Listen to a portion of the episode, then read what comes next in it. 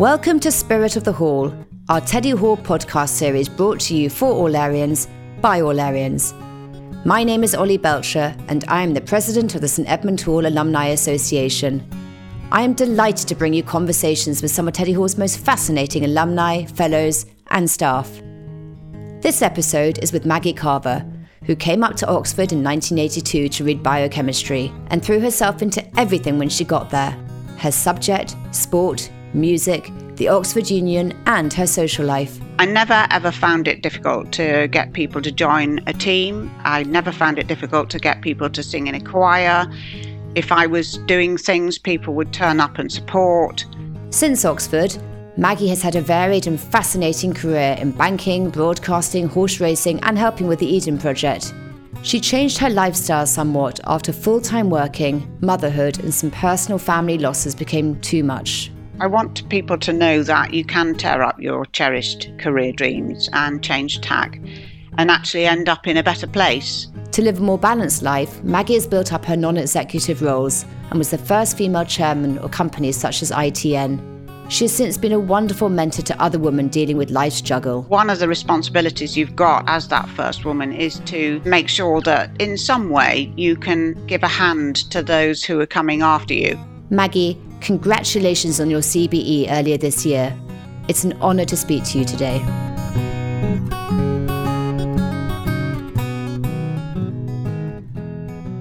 Well, Maggie, welcome to Spirit of the Hall, and it's a it's a real pleasure to have you here. Uh, pleasure to be here. Thank you for asking me. Great. So I'm going to start, Maggie, by asking you to cast your mind back. So you came up to Oxford in 1982 to read biochemistry, but before that, you obviously came for your interview at Teddy Hall. Can you remember your interview? Well, yes, I have uh, vivid memories of my interview. I was asked to measure protein levels uh, in different states of muscle contraction, and uh, I honestly hadn't a clue. I kept making more and more suggestions, and and they were all wrong. In the end, I think they just put me out of my misery and told me the right answer. Uh, I'd also hoped that they might be interested in my sort of sporting and musical abilities, but they didn't even get a mention. So I think I came away thinking it hadn't gone very well. And I do remember that on my walk back to the station, and it was a clear, bright, and frosty day, and I took a detour around the Radcliffe camera, and coming up to Oxford just seemed like an impossible dream. So I was going to say, what what was your reaction then when you were told you did have a place? Obviously, I was pretty ecstatic. I mean, I I had a a, a very funny incident in the run up because um, obviously in those days the the letters came before Christmas and the post was getting later and later every day, and that sort of added to the tension, that wait between uh, getting up and and waiting for the post to arrive. And finally, the um, the envelope did arrive from Oxford, and I remember my father was in the dining room, sort of waiting expectantly, and with rather sort of shaking hands, I opened this envelope, and out fell my nightie and a compliment slip from the senior tutor. that was a bit of a shock, actually. I think I'd left it under the pillow. and I certainly hope my father believed me. Um, but uh, so I had to wait a few more days for the real thing to, to arrive. And, and, and can you remember the actual moment when you when you opened the letter and it said you have a place at Teddy Hall?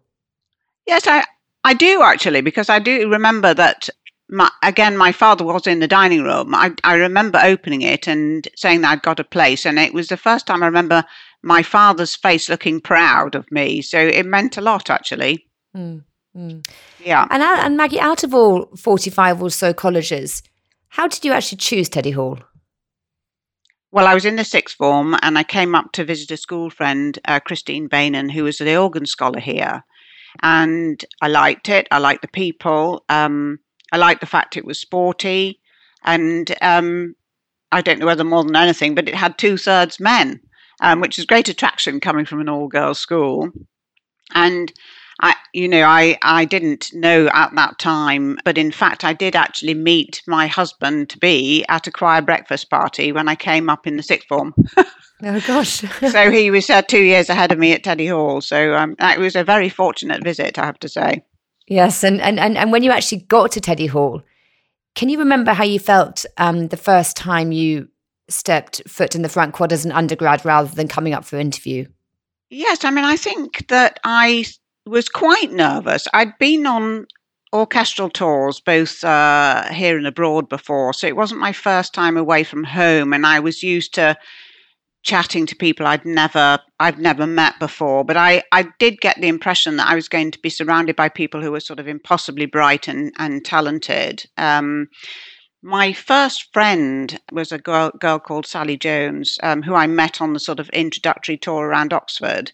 And I just, I've always been grateful to her for her kindness um, at that at that time when we're all new. And I've known Sally now for 40 years, and kindness has been a consistent trait in all of that time. Mm, lovely. So, so Maggie, um, when you when you came to Teddy Hall, you came down from Yorkshire, where you had spent your whole childhood.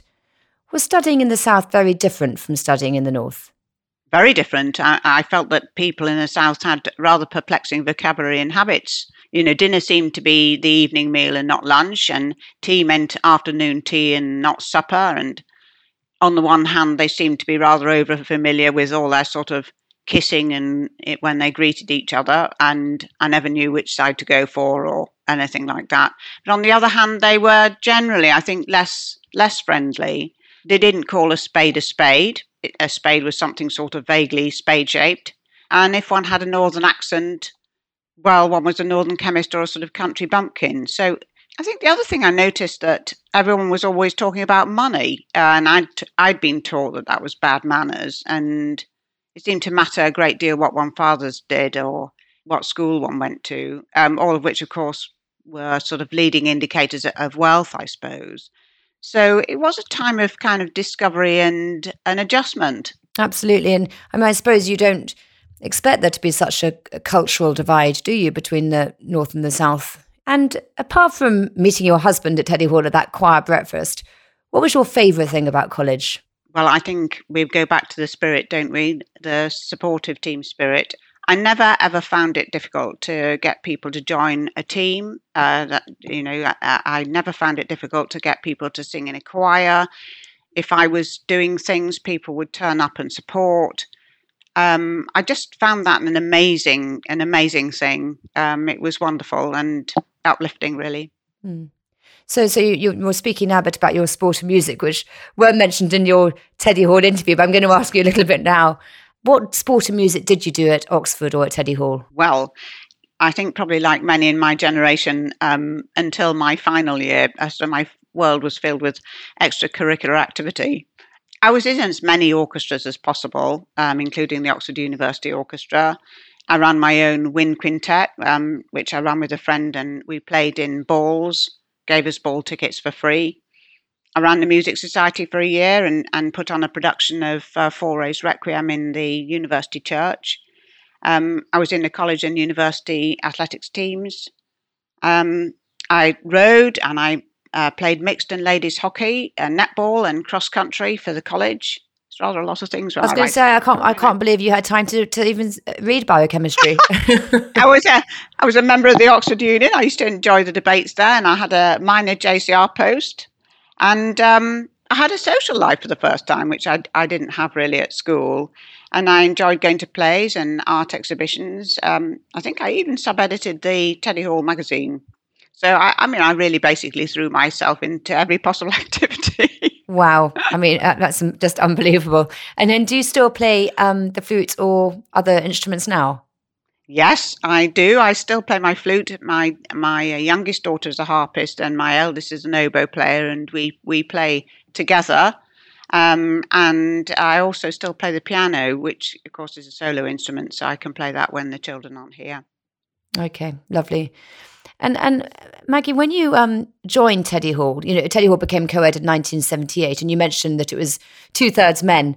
Did you feel when you joined that it was basically a male college that had recently accepted women, or did you feel that women were very integrated into into the college fabric by then? Do you know, I, I didn't really feel the fact that it had only recently taken women. Um, I think it, the college adjusted very well and um, for example, you know, the Dons were very encouraging, particularly on the music side. And um, and I just loved the sporting feel of the place. I think, you know, rugby was a part of the culture, and I did like that. It gave the college a sort of an identity. So, yes, overall, I think it was adjusting extremely well. Great. That's that's good. That's good to hear. Because obviously, when I when I went, it was 50-50, so it was very much you know a, a co-educational institution. Yes. So Maggie, after Oxford in 1986, you joined um, SG Warburg in their banking decision. Did someone encourage you or inspire you to take this path? Because it feels quite different to music and sport and all the things you loved. Yes, I mean, I was very lucky. I had a mentor at the time who was Klaus Moser, the warden of Wadham College. And um, I was introduced to him by a friend of mine at, at Wadham, actually, who just said, um, Oh, I think you'd really get on with Klaus. And so I just wrote him a note and he said, Come and come and talk to me. so I just did, you know. He and I had meetings from time to time and, and talked. And so when I had a few jobs on offer in the milk round, I I took them to him and we, we went through them and he suggested that I should take the Warburgs offer mainly because I was interested in getting a good overview of industry and he thought that was the one that would do that best. Mm. And, and, do you think that was the, a good decision with hindsight? It was. I think it was really good advice, actually. Yeah, very good advice. So since then, you've had well, what I can only describe as an incredible career, and have um, landed up amongst many things as the former chairman of the British Board of Film Classification, the chairman of the Racecourse Association, and the current interim chairman of Ofcom. Can you tell me some of your journey to go, you know, from banking into the worlds of broadcasting and well, and horse racing? Yes, it seems like a sort of rather varied, uh, a, a, varied life, doesn't it? Um, I mean, I left banking because I wanted to be closer to the commercial coalface, um, which did suit me better, actually. The company I joined at that time was MAI PLC, which um, was in the process of bidding for ITV franchise in the south and southeast called Meridian Television, still still there. Um, so I was involved in setting that up, and and that really set my course uh, in the media sector. And as part of my role at MAI, um, I also became a director of uh, Paris listed media company Avenir Havas Media. And that uh, gave me my first experience as a non executive director. I then moved from MAI to be chief executive of a television and um, production and outside broadcasting company. And we produced Channel 4 Racing. So that was one of the ways in which I got into racing. So you can see all those different things set were set quite early actually after I left banking. Um, but uh, the Channel 4 Racing production company was a, a sort of turnaround or die situation. Um, and although I did achieve the turnaround, it took a lot out of me um, at a time when I had one child and was expecting another. And at the same time, I lost three close members of my family including my mother, and I was offered uh, and accepted another much bigger chief executive role, which was was based in it had bases basically all around the world. My husband was abroad a lot of the time, so I also had to cope with the sort of domestic situation, including trying to use a, a massive industrial-sized breast pump whilst sort of feeding my my baby. So it all just became too much. Um, I think I had a panic attack and I collapsed, exhausted and and anxious took me two years before I could manage anything like uh, full time work. Um, and my husband and I decided we needed to radically rethink our lifestyle. Uh, you know, two of us on the hamster wheel um, just didn't didn't work for us. Um, so we sold our London house, and bought a business which served the elderly and disabled, which was mainly run by my husband. Um, and I developed my non-executive roles, which I could which I could do from home and be there for the children. I wanted to bring up my illness on this interview because I want people to know that you can tear up your cherished career dreams and change tack and actually end up in a better place. So, you know, but I would just advise that um, you don't fall ill before it makes you change tack. well, I really um, thank you for raising it, Maggie, because I think, you know, a lot of people look at someone like you and think it's all probably been a high flying, you know, um, easy ride because of all your talent. So it's it's um it's inspiring to hear that you, you know, overcame your Ill- your illness and and and have gone on to do other wonderful things. And I still need to watch out. By the way, you know, it's a it's a lifelong thing of making sure that I don't do. You know, I've always got capacity mm. um, for for a crisis. So um, you know, and I think that's it's quite a good watch watch uh, watchword that making sure you've got the capacity, especially Absolutely. for women who'd have to juggle all the time. Well, that's it, especially, um, I suppose, because you think it's just the big juggle when the children are very small, but actually, children have different needs all along, and you know, and it, it's trying to, yes, as, as you say, juggle career and all those other demands, and and changing children. That's right. That's exactly right. Mm. Well, thank you, Maggie. So, in in some of these non-exec roles, you you mentioned that you went on to do.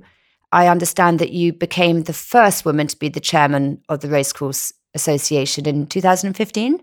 How does that feel to be the first woman of, of such an organisation?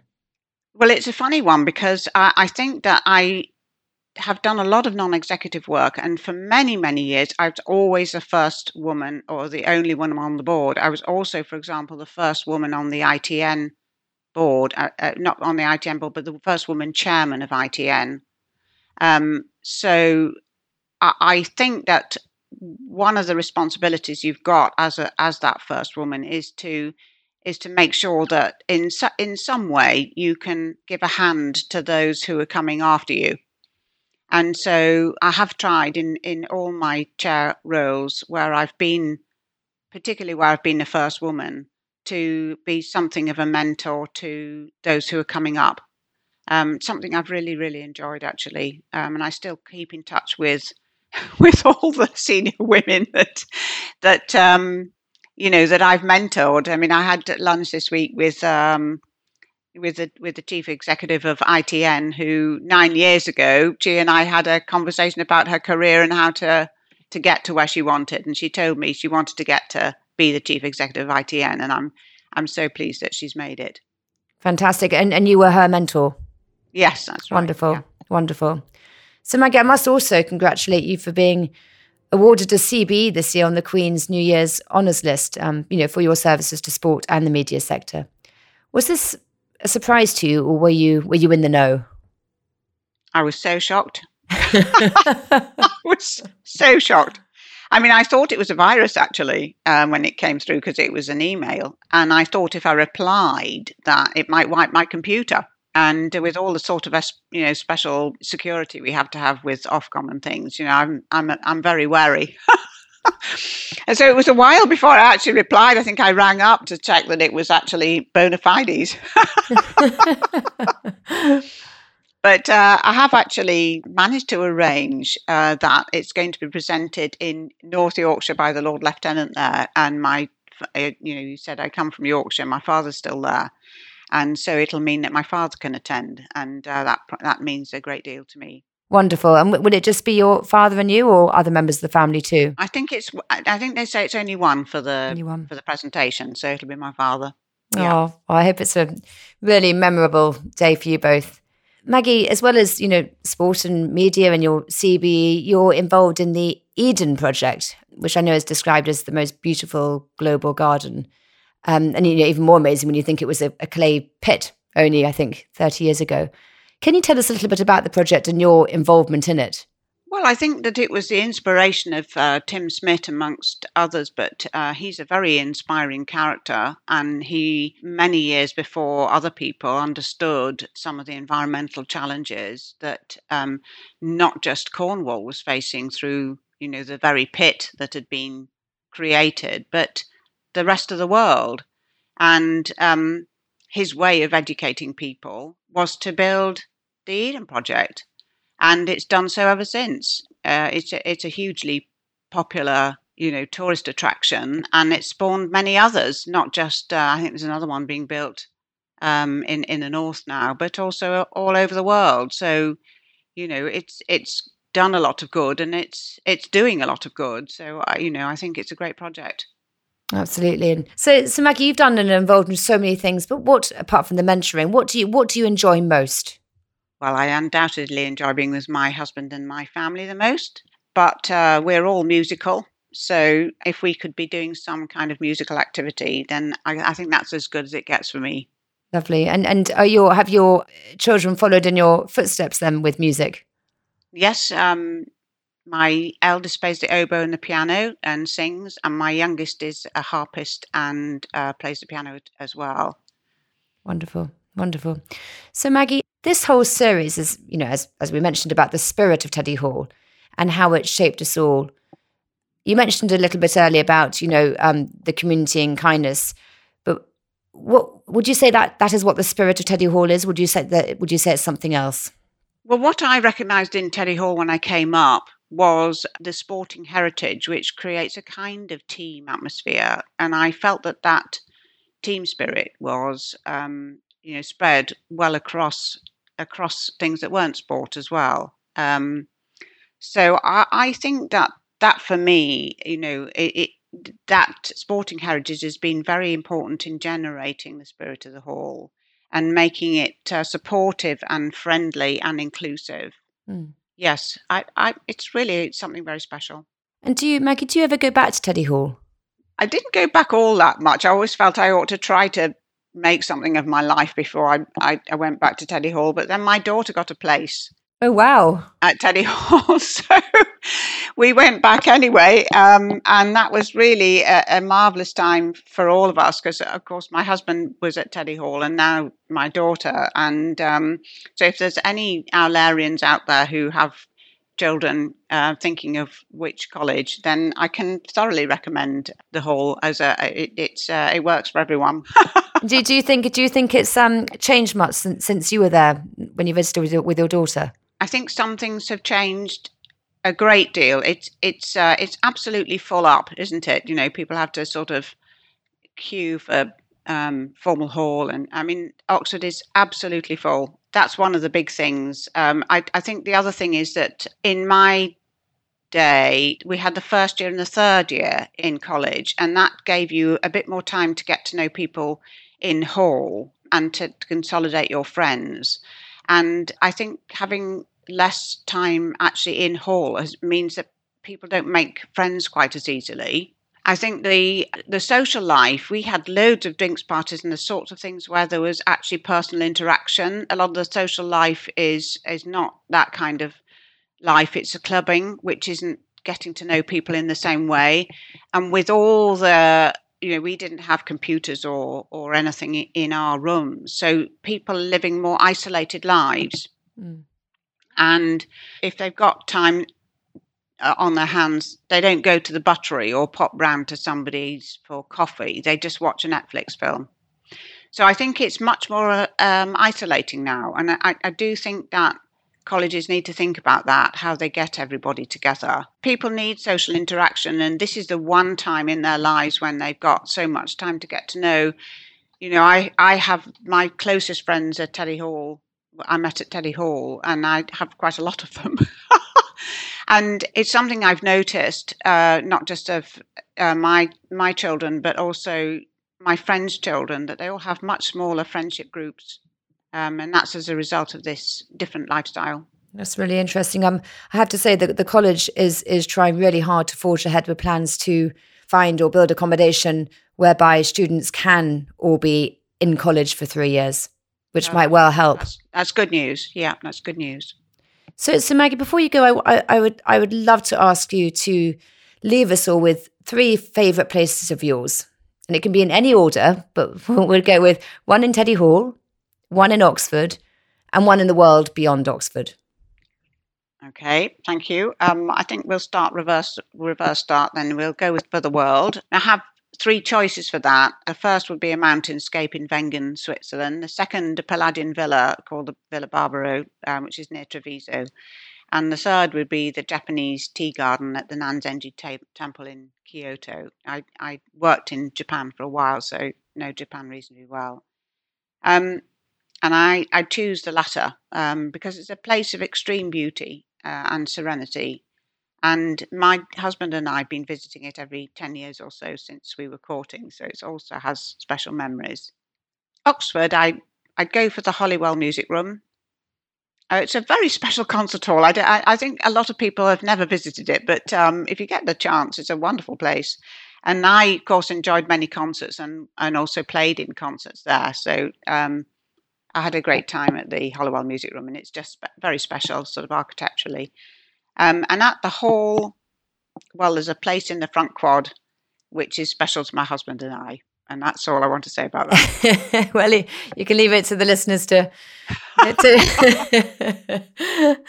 Lovely. Well, there's something about that front quad, isn't there, for, for everybody? Very much so. Yes, very much so.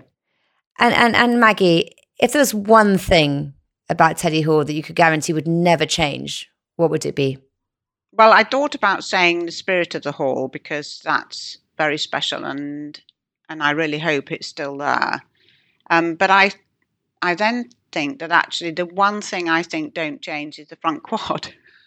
Coming back to to special memories, but I, I do think the front quad is central to securing um, applications from so many special undergraduates and you've got to start there, haven't you, with the raw materials of attracting people in. And I think that is the it, it is the front quad which which sets the, the the tone for for Teddy Hall. So that's the thing I wouldn't change. I think you're right. I think that moment when you walk through that arch and see the front quad, sort of you almost it's like magically almost mesmerized by it. It it's in our hearts, isn't it? I think it is. It is definitely in our hearts. Well, Maggie, thank you so much for your time and for being so open and and I think you'll be an inspiration to many women and, and men who listen to this podcast. So thank you. Thank you very much indeed. I hope you enjoyed hearing from Maggie Carver. I'm grateful that Maggie was generous enough to tell us of her struggles with mental health, as it's a reminder to all of us to try and recognise when you're overstretched rather than waiting until you're past that tipping point.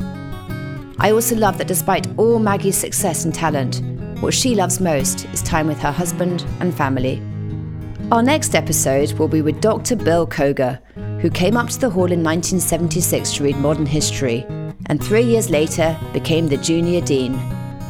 Subscribe now on Spotify, Apple, or wherever you get your podcasts, and thanks for listening.